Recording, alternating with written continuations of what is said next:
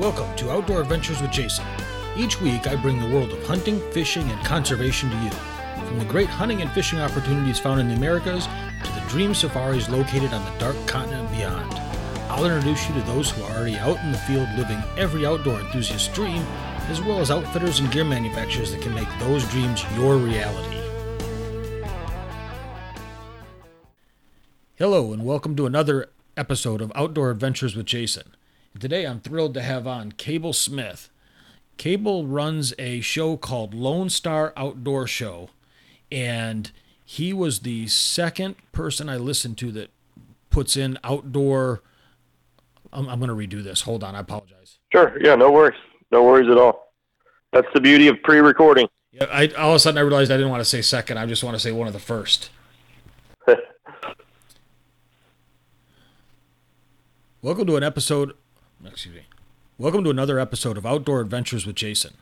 And today I'm excited to have with us Cable Smith. Cable runs a show called Lone Star Outdoor Show, and uh, he was one of the first outdoor uh, hunting and fishing uh, series that I listened to uh, before I started mine, and I still enjoy listening to his show. He's got some fantastic guests.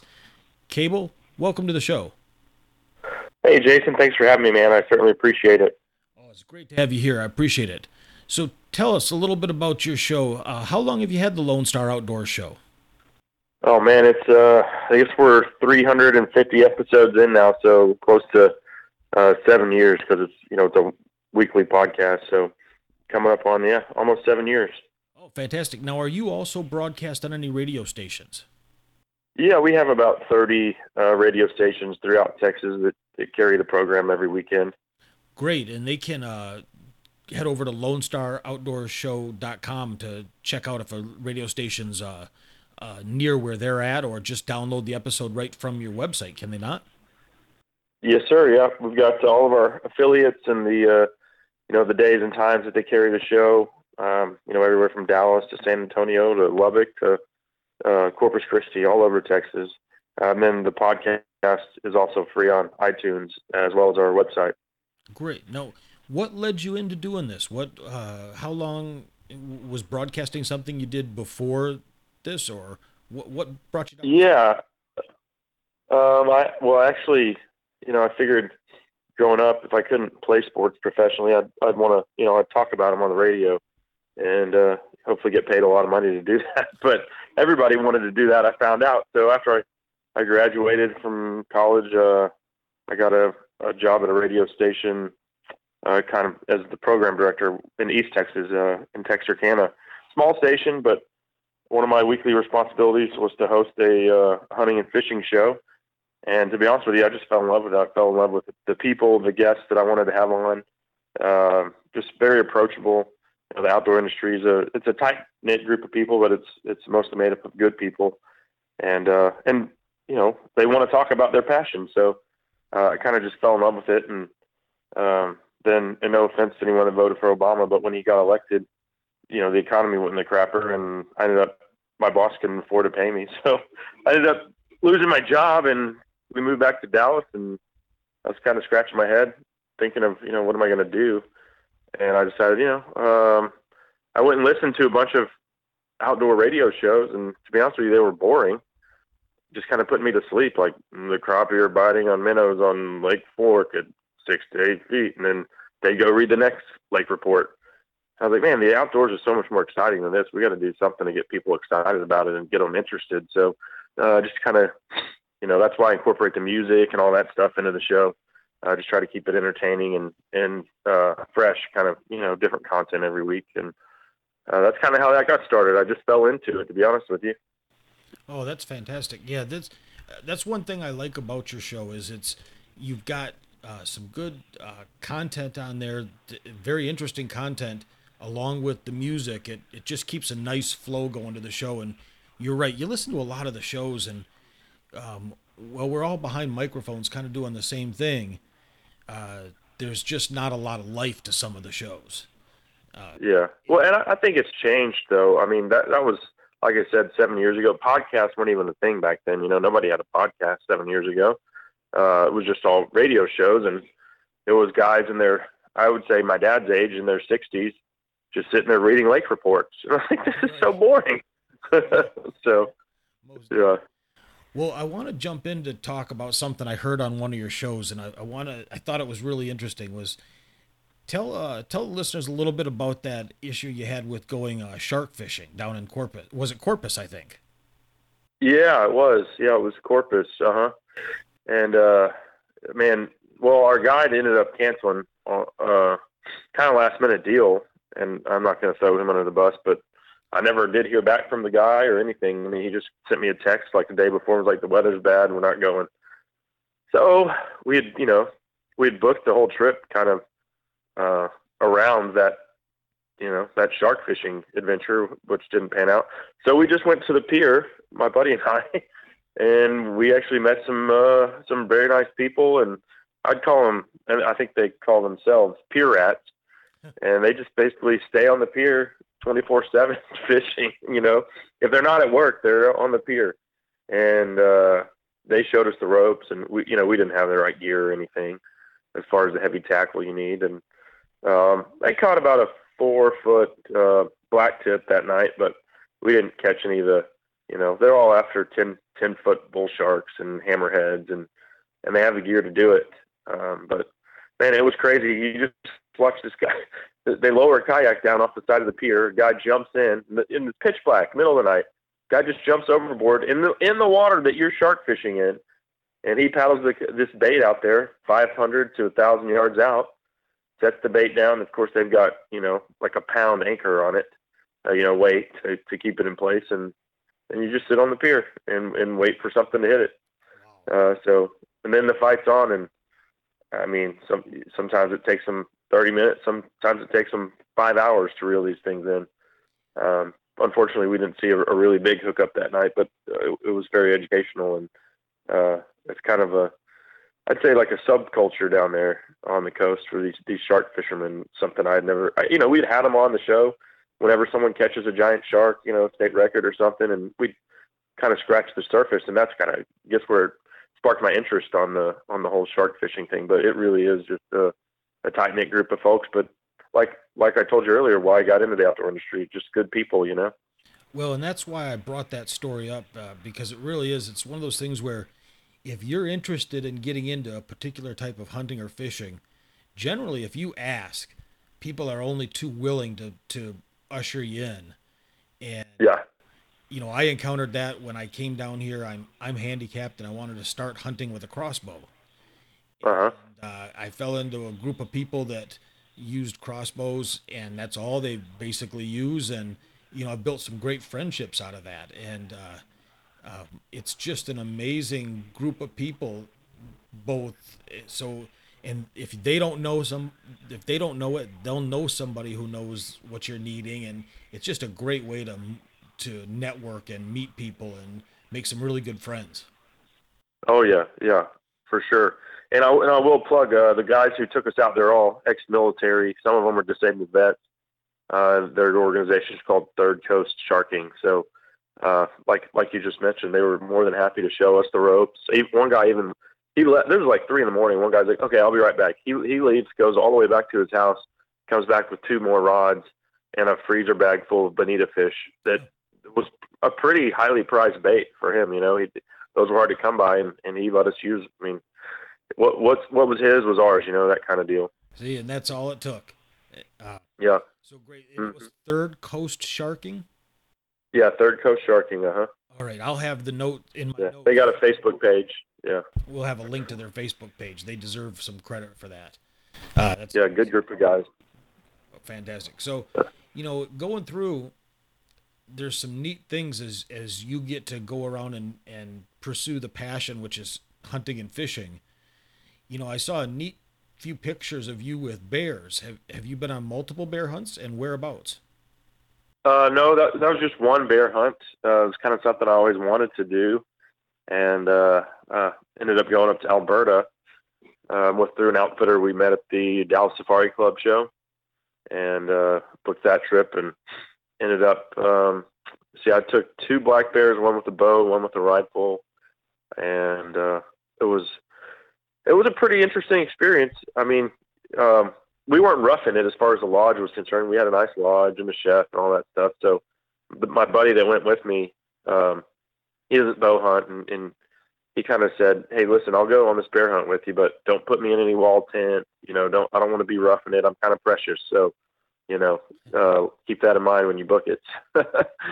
so that kind of limited our options as far as uh, you know, really, really roughing it, and uh, you know, because I like to do those those backwoods, backcountry hunts where you stay in a wall tent, or maybe you you stay in a one man tent and you pack everything in on your back. But uh, my friend, he was not interested in that in the least. So we we had a great time, uh, but it's crazy because you have a basically all these these guides. They have their own string of baits. Maybe they have 20 baits that they check every day, and they drop you off and they hang a new tree stand. They don't have a setup, you know, deal. They just pick out a tree over one of their baits, and they've got trail cameras. They know the bears are coming in, and they say, "Okay, don't get out, don't get out of the tree stand. I'll pick you up after dark." Okay, so you're sitting there. There's bears, there's wolves, and the only rule is don't get out of the tree stand because literally there's stuff on the ground that will eat you if uh, if you get down, and or could eat you. You know. Yep, you're no longer the or, top of the food chain. Yeah, more the bears. I mean, wolves don't really attack people very often, um, but but yeah, the bears can and, and would, uh, especially if you ran across a mom with cubs. Um, but yeah, I mean, and, and the crazy thing up there in, in we were in Alberta, Canada, uh, flew into Edmonton, and and I think our we were about two hours south of there. Um, but you don't even hunt the mornings. You you get up around you get up around nine, ten, eat breakfast, kind of lounge around, and uh, maybe read a book or play on your phone or whatever you want to do. Uh, and then about you know you eat lunch after you know maybe around two, and then four o'clock all the guides say, all right, time to go. Load up on. Actually, we drove the truck about 40 miles, then got in a uh, ATV from the truck and went 10 miles into the bush. And uh, so you get there, you're sitting in your tree stand about five or six, but it doesn't get dark up there till 11, 11:30 at night. So you really you do about a six hour sit, and you know you're looking at your watch and thinking, man, it's it's 11 o'clock at night and it's still sunny out here. So that was kind of a different, you know, I hadn't experienced that before. That was kind of interesting. And, and then you get home after the hunt and you eat dinner about 1 a.m., go to bed and do it all over again. Yeah, that sounds like I did. Uh, that sounds like a, a blast. I did a, a bear hunt in uh, Ontario one time. Oh yeah. I ended up missing the bear, and make a long story short, I I missed a couple times and was out of arrows and didn't have a gun, and like you say, they just drop you off out there. Mm-hmm. Uh, that bear came up the hill, and I thought, man, the only blood trail they're going to find out of this whole experience is mine. yeah. Not happy. Uh, yeah. So it's uh it's a whole different ball game, and uh, when the, you're not the when you're not the top of the food chain anymore, it's a it's a different experience. But There's no doubt about that. That would be fun to try and take one uh, like you did, or take two like you did. That's a that's a very successful trip.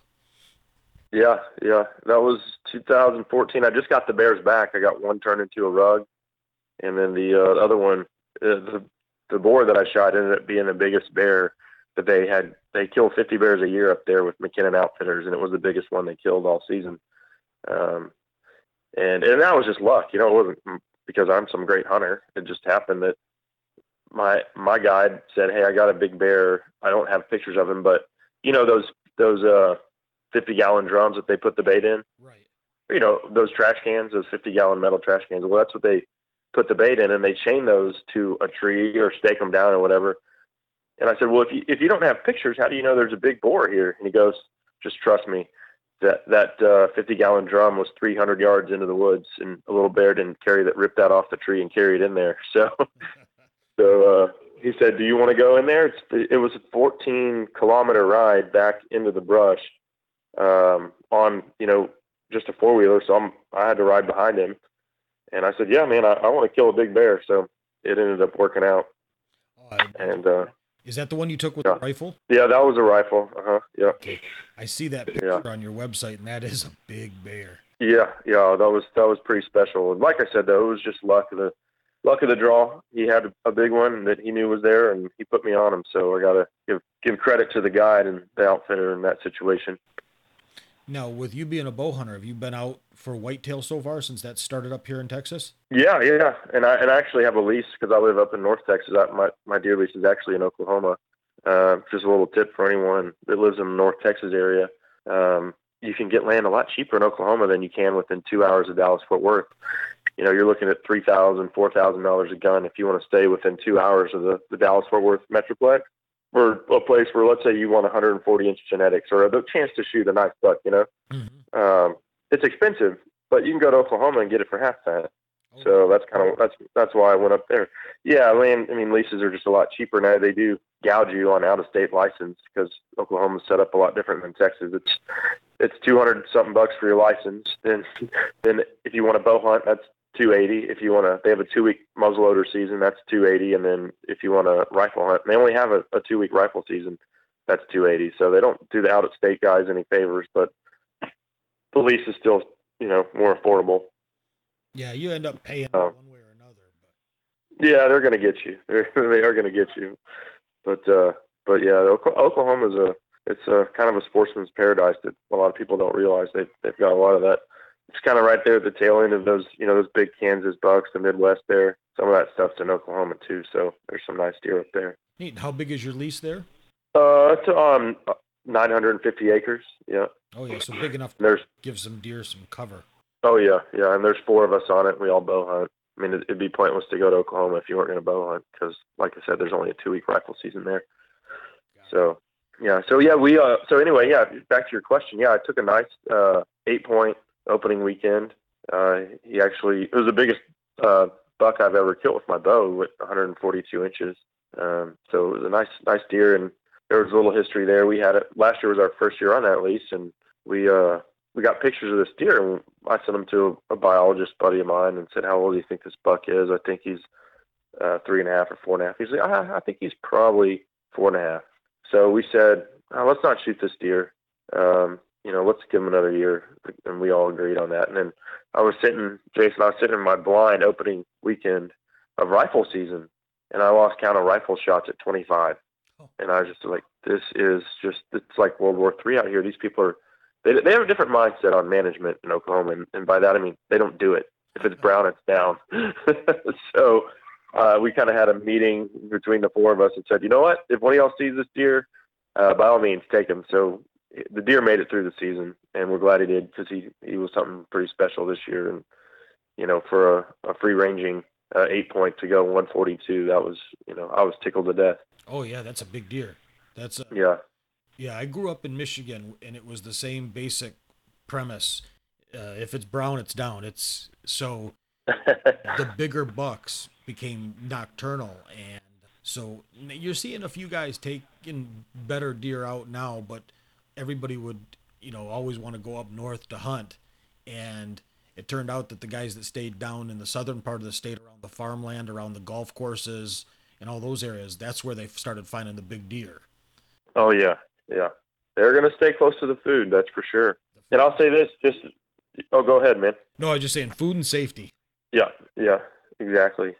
Um, and yeah, and this so and here's a little tip for anyone out there that doesn't already employ this strategy. But obviously, in Texas and Oklahoma, we have feeders. We can bait deer. You know, that's that's how we do it. And uh, um, I'll say though, a lot of those big bucks, mm, they'll they'll screw up during the rut. But as a general rule, they don't come into the feeders like does and, and younger bucks do. Uh, but they will come into you know hand corn. So uh, what I started doing was just every time I went out to the lease, and, and you know it's two hours away, so I wasn't going out there every week, but I kind of conditioned them to look in this one spot, and I dumped two or three bags, fifty pound bags of corn there, and you know I set up a camera, and sure enough, the the bucks started coming into that on a regular basis when I put corn there, um, and that's where I ended up killing him over that uh, over that hand corn. You know, just they feel safer. You can get it, you know, put in a little bit more cover, and I had mine backed up to the wood so they could just basically never really leave the cover. Um, and he was pretty comfortable there. That's where I ended up shooting him. So I highly recommend that. Yeah, sometimes the the feeding or you know even when we we just uh, you drop corn on the road and they get conditioned. They might not like to go to the feeders, but you'll see those bigger ones come out of the brush, hit whatever's oh yeah, and run right back into the the brush. And that's where Yeah. guys take some really nice animals is just when they'll drop a little corn on the road, those animals get Mm-hmm. conditioned to that sound.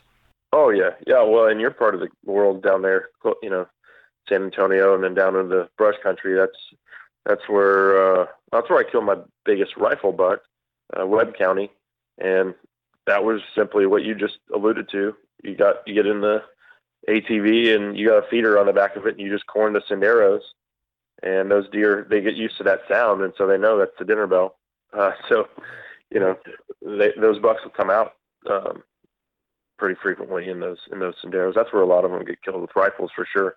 Yeah, that's a that's a big way down here, and it was completely foreign to me when I came down here. Uh, but tell you what, I see a lot more deer down here sitting out than I've ever seen in. Well, I shouldn't say ever, but then I see in uh, many of the areas where my buddies hunt up north. Uh, the, Oh yeah, you, areas that you would think, man, this can't hold any deer, and sure enough, they're in there. hmm Yeah, and that's an interesting thing. And and one of the, I I don't know, I I I call it almost a black eye for the hunting community is baiting deer. Is it ethical? Is it not?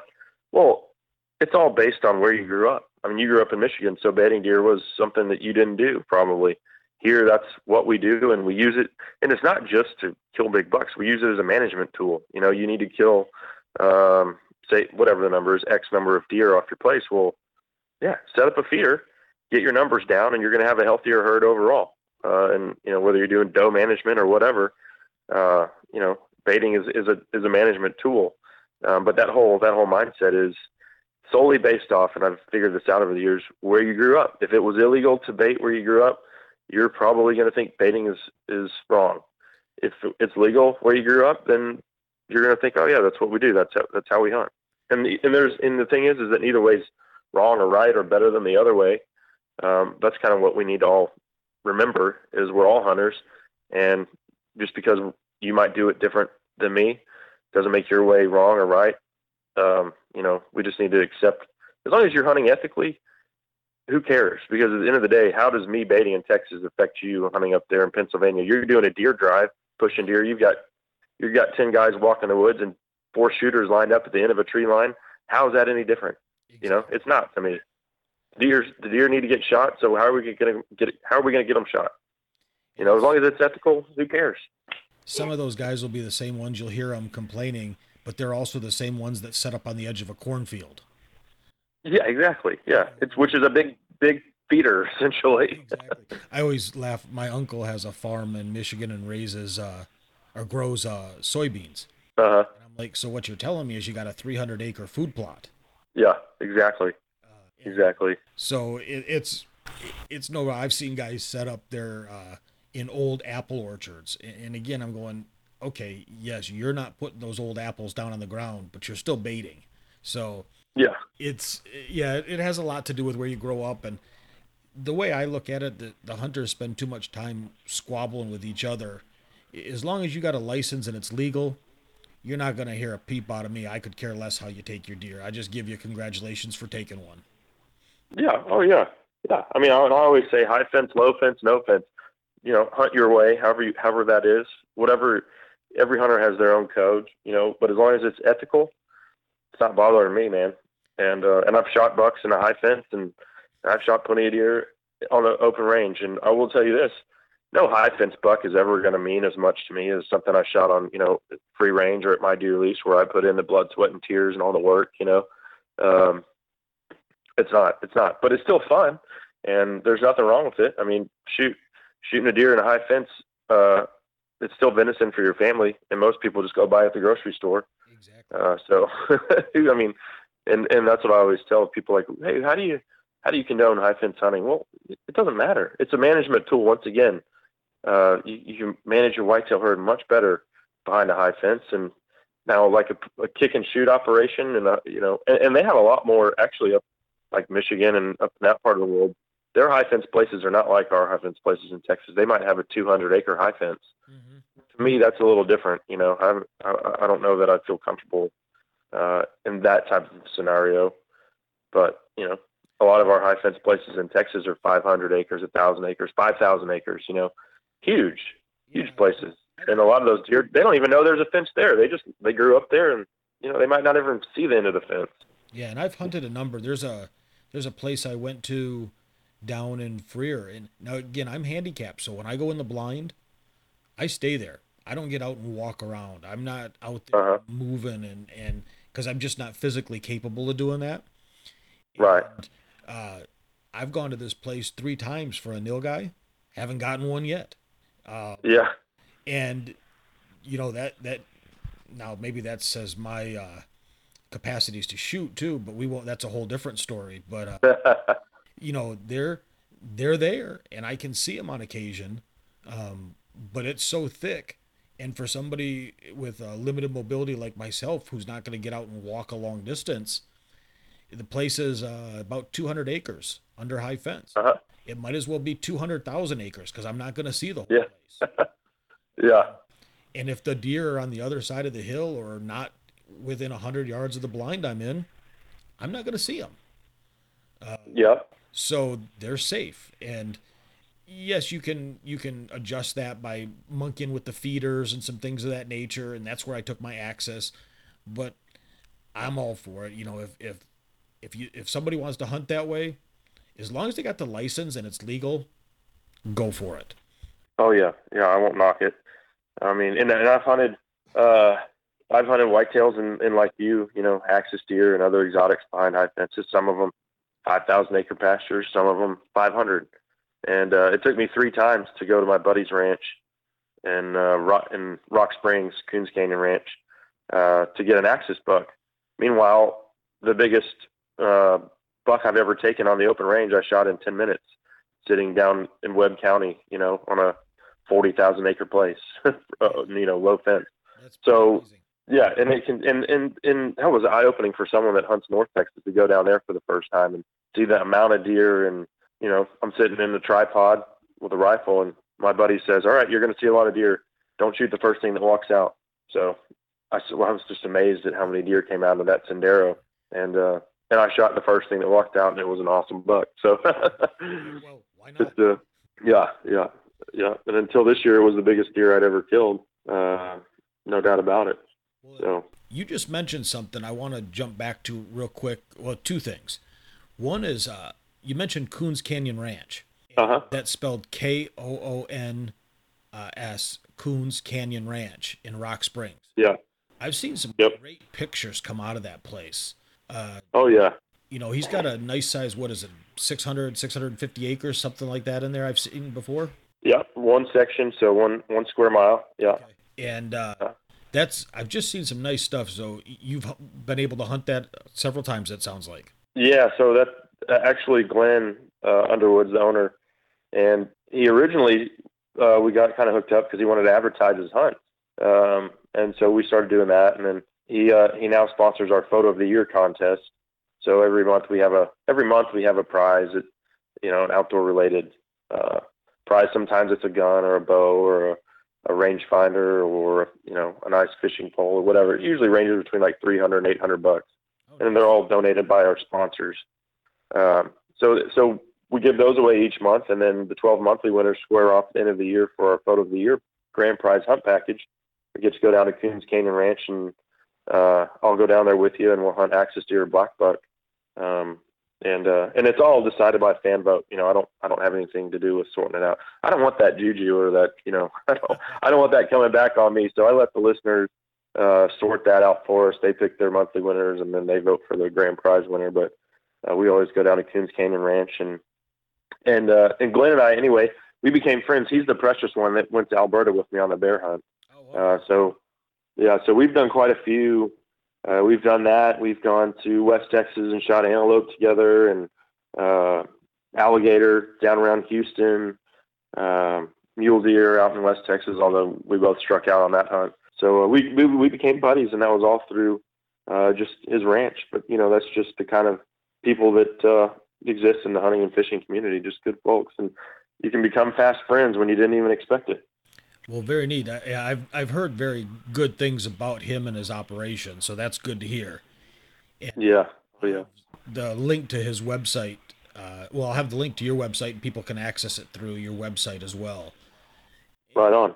Then, last but not least, I want to talk to you, talk a little bit about the Dallas Safari Club, and uh, I'm a member of that, and a member down here in the new South Texas chapter. But oh yeah, the um, talk a little bit about your your affiliation with the Dallas Safari Club as well as the convention they have coming up. Oh sure, sure. Uh, yeah, so Dallas Safari Club is actually the title sponsor of our show, and they've been the title sponsor for oh, like I think I believe three years now. Um, but it's uh, you know, you're a member. It's a great organization, which was exclusive to Dallas. Now, exciting stuff though. Uh, as you're involved with the South Texas chapters, we have a chapter system. Uh, so, you know, if anyone out there listening is interested in finding out more, uh, you know, about creating their own chapter in, in their neck of the woods, uh, you can find all that at biggame.org. But more importantly, DSC is just a great conservation organization. That's the first, uh, you know, that's first and foremost what the mission statement is: is conservation, education, and and hunter advocacy, which means you know hunters' uh, rights, and and they push the needle uh, as far as you know keeping keeping people educated on on hunters' rights, both the hunting community and the anti-hunters, and uh, and and DSC does uh, they do take a lot of heat from from the anti-hunting community, uh, especially you know going back uh, three years ago with that black rhino hunt they auctioned off at the convention. Uh, I mean that that hunt was actually covered by CNN. They went and filmed Corey Knowlton um, in South Africa. Take I think it was South Africa taking that that black rhino. Um, and he, you know, it made headlines because he paid three hundred fifty thousand dollars to go on that hunt. But the thing was, is that all that money went right back into conservation, uh, and and that rhino was earmarked by the government to be killed anyway because it was it had become a non-breeding member of the population and was pretty cantankerous and was fighting other bulls and basically doing more at this at that point in his life uh, harm to the overall vitality of the herd than he was doing any good. So they were going to kill it. Well, here's three here's three hundred fifty thousand dollars that a hunter just pumped right into their economy, pumped into anti-poaching efforts for other rhinos, and uh, and got that that problem bull out of the herd. Uh, so you, I mean, you tell me what's what's bad about that? Nothing, nothing at all. I mean, that's sustainable hunting. That's how it works. That's why the United States and South Africa have the most wildlife in the world because we know how to take care of it. We understand that hunting is what's going to save the wildlife. Um, there's no. It's funny to me because anti-hunters think there's some some magical mythical money tree that's just has all these conservation dollars growing on it. That doesn't exist. That doesn't exist. We, the hunters, the, the anglers out there, with our license, you know, every time we buy a license, every time we buy a box of ammo, every time we buy fishing tackle, you know, we taxed ourselves on that and all that money. The Pittman Robertson Act, I think it was, I think it was 1937 when, uh, and that that date might be wrong, but I'm pretty sure that's when it was. When hunters realized that hey, we need to start taking care of of this stuff because no one else is. Uh, so we placed that tax on ourselves, and um, I don't know how many hundreds of million dollars you know it pumps into uh, wildlife conservation, but that's what funds your state wildlife organizations. Texas Parks and Wildlife largely funded by hunting and fishing dollars. It's not bird watching. No, no, no. Well, it's certainly that they get to benefit from the use of the land. That's not what pays the bills, and you know. No, exactly. I said this when that one English actor, uh, Ricky Gervais, was going on and on about. The, oh my God, said, guy's an idiot. You know, go over there and send them fifty, eighty, hundred thousand dollars of your, your money to protect some of these animals. I said, you know, you got to stop with the Disney conservation theory. It's not just one big mm-hmm. plane where these animals walk around and are buddies with each other. Yeah, exactly. Yeah. Oh, Ricky Gervais, that guy's a moron. Uh, but yeah, I mean, and that whole Cecil the Lion thing, uh, and another thing, Dallas Safari Club was was very involved in was educate, you know, and still educating people on sustainable hunting. But that that whole thing has caused 200 lions to be slated for extermination, and I can't remember the name of the national park, but essentially, um, sustainable hunting was managing the herd. I think it might be in Mozambique. Um, they were in Zimbabwe. But, uh, Zimbabwe. Okay, yeah, you've got a handle on it then. Uh, but yeah, those there's 200 lions that that are now going to be killed if they haven't already uh, been removed. but that's because there was too many lions. Hunters were taking X number of lions out of the population uh, every year, and the population was, you know, thriving because of it. Well, what happens when they become overpopulated? They get sick. They're starving. They're starting to move into the people's villages and prey on livestock more frequently, or people. I mean, that's that's not an uncommon thing. People get eaten by lions in Africa, um, and and that becomes uh, more and more prevalent. Well, then you've got to go in. The government has to go in now and, and kill 200 lions. That uh, at let's just say, basically, I think the math added up to 10 million dollars um, that was lost for conservation because those lions were not going to be hunted by, uh, in large part, North Americans who go over there for trophy hunting. Um, but as you know, Dallas Safari Club states, you know, uh, hunting is conservation, and and people that that don't understand that, you know, have got those rose-colored glasses on, are truly missing the boat, and and just, uh, you know, they're they're furthering ignorance, which is the most frustrating thing about it. Is uh is it's they don't want to. You could tell them and you could show them the stats, and they're still not going to believe you. No, they're, so, they're preservationists. They're not conservationists, and yeah, and they, that makes for a very unique mindset to deal with and you end up with somebody that don't confuse them with the facts. Whatever they think yeah. they know they think they know. Yeah. Oh yeah. God forbid you show them some facts. I mean it doesn't matter. But so you know we're never going to change those people's minds. That's something i've learned over the years. It's it's not though the anti-hunters the PETA freaks they're a lost cause. It's the people on the fence that you know maybe they don't hunt uh, maybe they don't fish, but they're okay with it, or maybe they're they're indifferent. Uh, those are the people we need on our side. Is and we're not saying, hey, of course we'd love them to start hunting or fishing, but if they don't, they don't. Uh, as long as they don't, they don't con- you know condemn our way of life. Uh, it's those people that that we really need to focus on educating uh, in this country, um, or you know abroad as well, just as as hunters and anglers in general. Um, because as long as the general population doesn't have a problem with it, we're not going to lose our rights. uh, it's when, yeah. It's interesting growing up in Michigan when you would go up to many of the small towns, they all had what were called buck poles, and you know there wasn't anybody that you were ever really aware of that was anti-hunting, and when you shot your buck, you took it into town, you hung it on the buck pole, and of course it was generally cold, so your meat didn't go bad. And everybody mm-hmm. down and stand outside and look at everybody's bucks they were getting. Um, and that was a very common thing, and all somebody's got to, and that was common through Michigan, Wisconsin, Minnesota. If they just Google, you know, old time buck poles, you'll see them at the camps and at the at the. Oh yeah.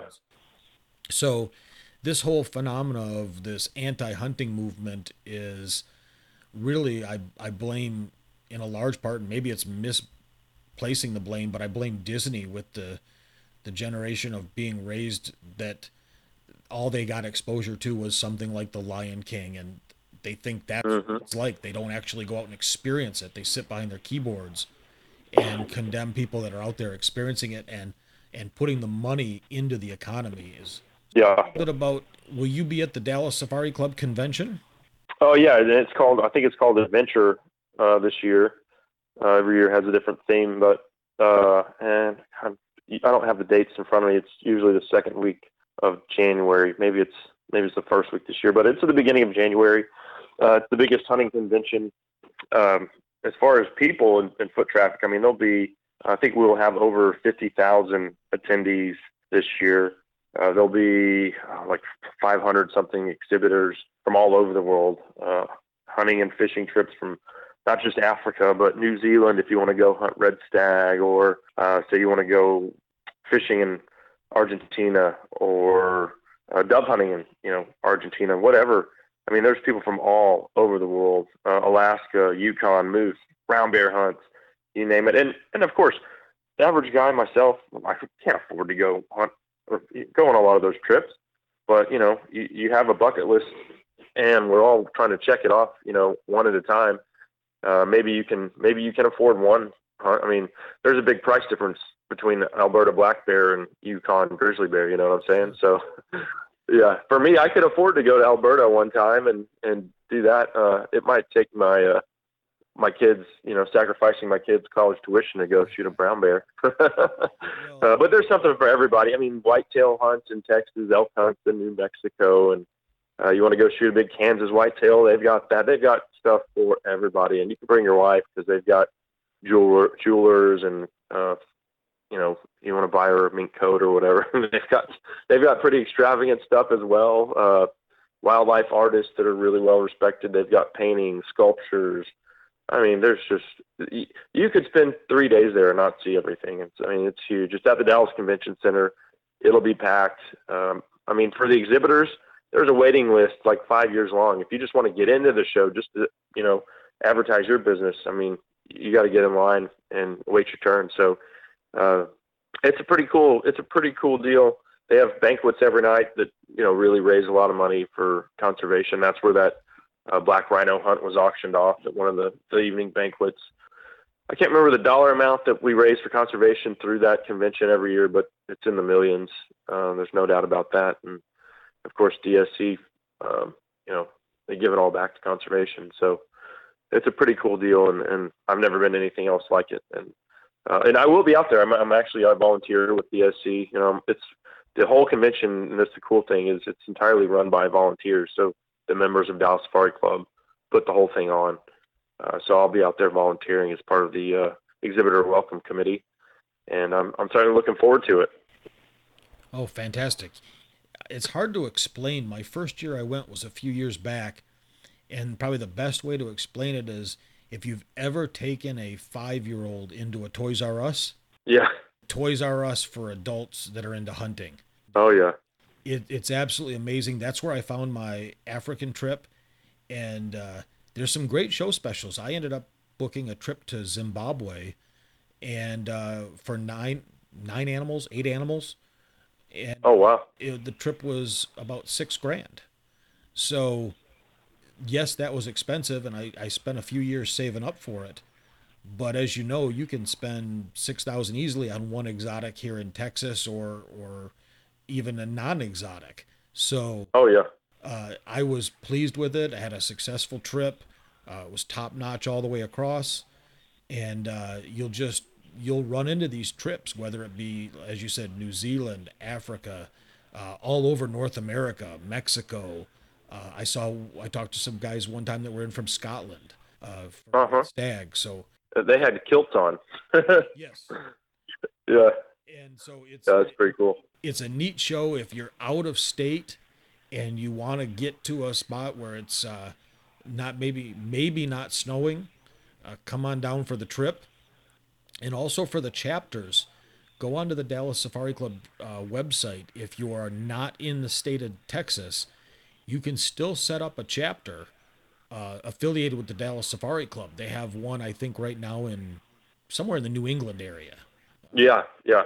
So, I can't remember the name, but yeah, for sure they do. and uh, it's a great organization and you know there's contacts on the website that will be more than happy to help you set one up so Yeah. i just can't say enough about uh, that organization that show uh, it's a it's a pleasure being uh, a member of that that group Oh yeah, there's no doubt. And and and I've booked some crazy stuff there too. That's you'll have to tell me more about that African experience because I'm going to end up going to South Africa with John X Safaris um, this summer. That'll be my first time over there. But they're they always have a booth at DSC. That's kind of where I met them. And then we booked our black bear hunt there.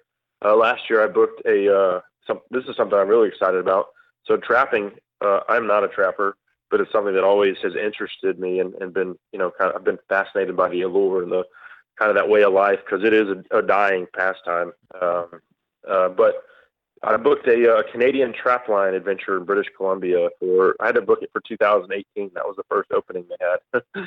um, but, uh, but yeah, you go and, and they teach you how to trap for a week and, uh, you, you trap lynx and wolves, coyotes, fox, wolverines, uh, the whole the whole deal, and you know whatever whatever you trap on your trap line, uh, you get to bring home with you. So as far as the pelts, you know, so I think it'd be pretty cool to have a, a full body wolf mount in the in the studio.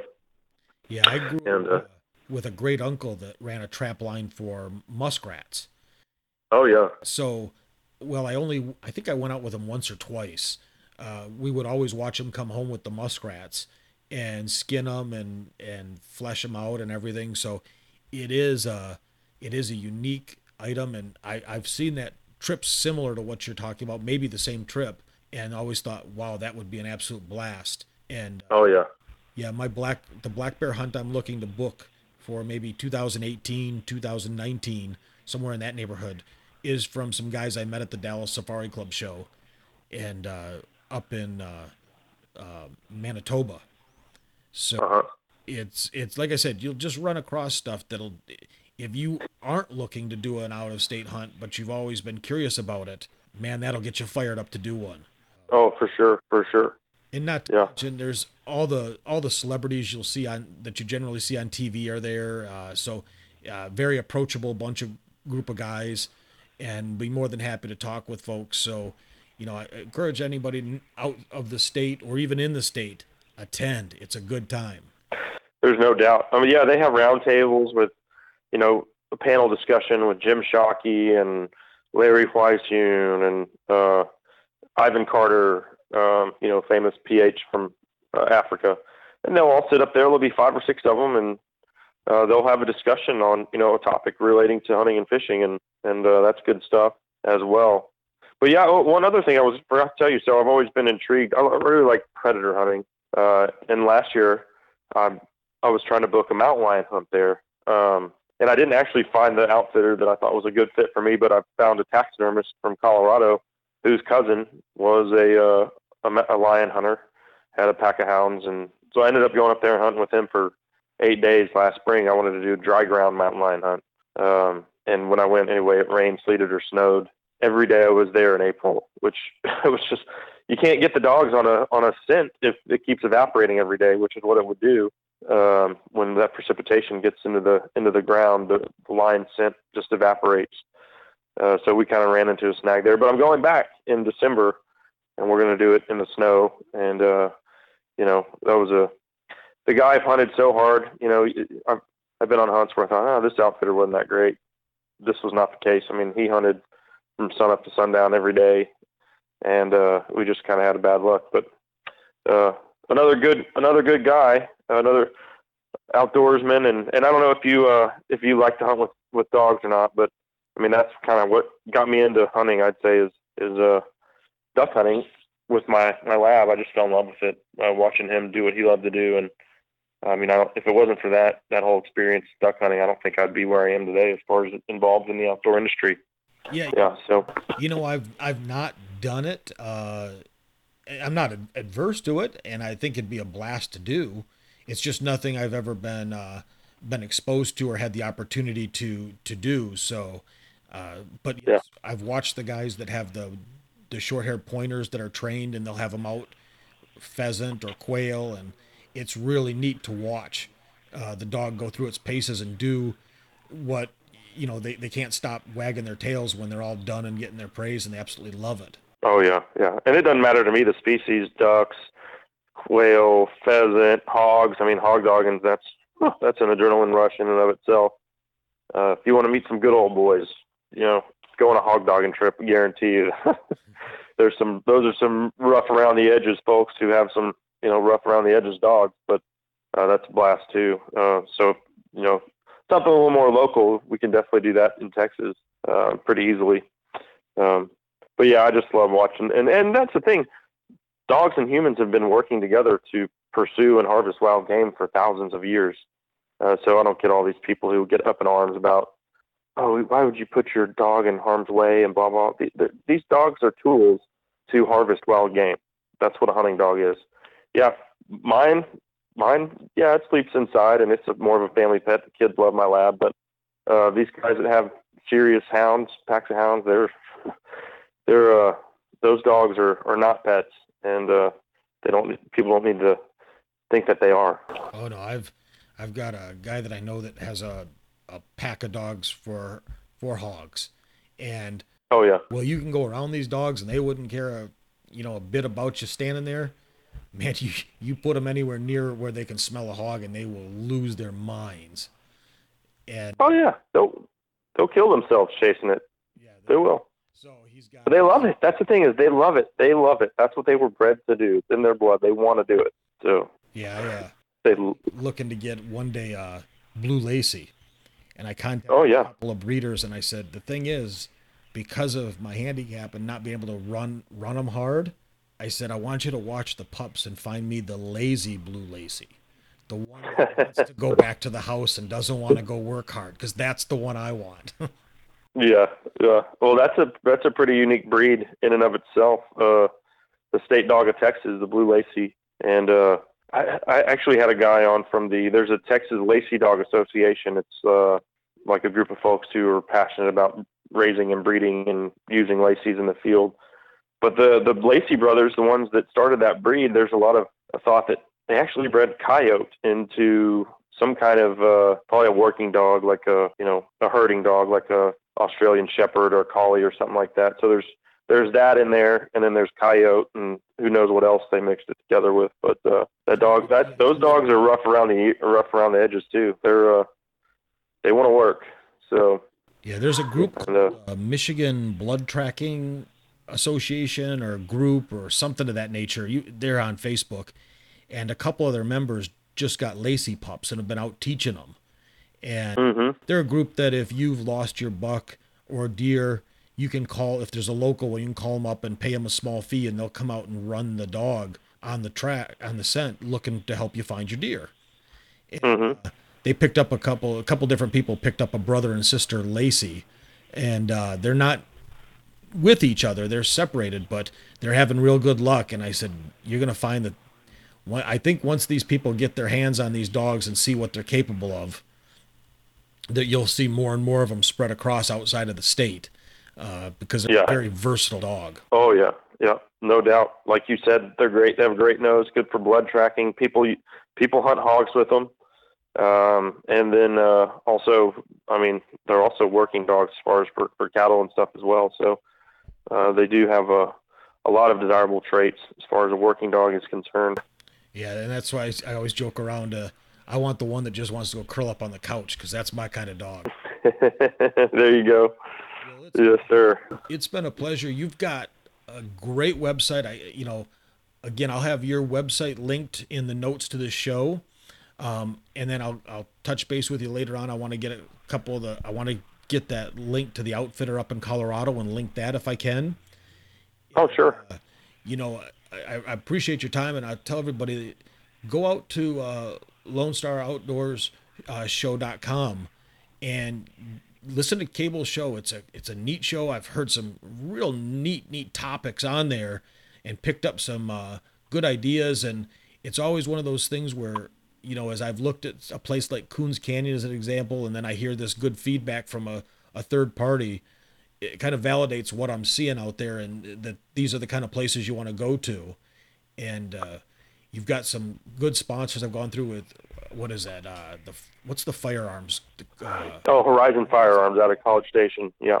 they make some neat looking guns. So Yeah. Oh, yeah, they do. Uh, for sure. Tack drivers. yeah, that's in. Uh, so you know, just go out, check it out. The Dallas Safari Club.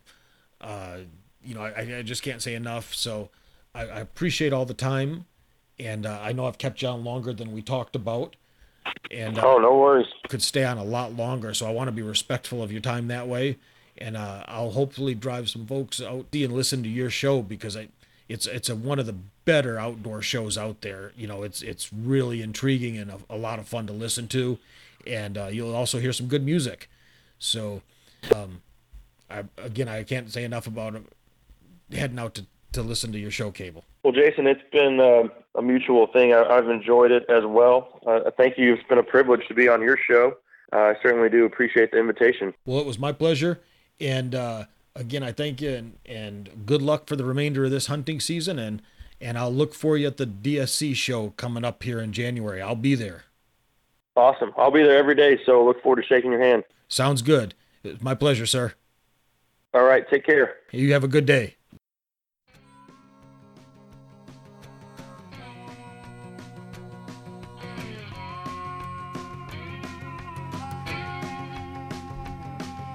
It happens every year. I start feeling kind of weird when the leaves start falling to the ground. I lie in bed at night hearing birds in flight. It's an unbelievable sound. The weather's getting cold school. I should be buying them brand new coats. But I spent my next check on a case of shells and a bunch of calls, don't you?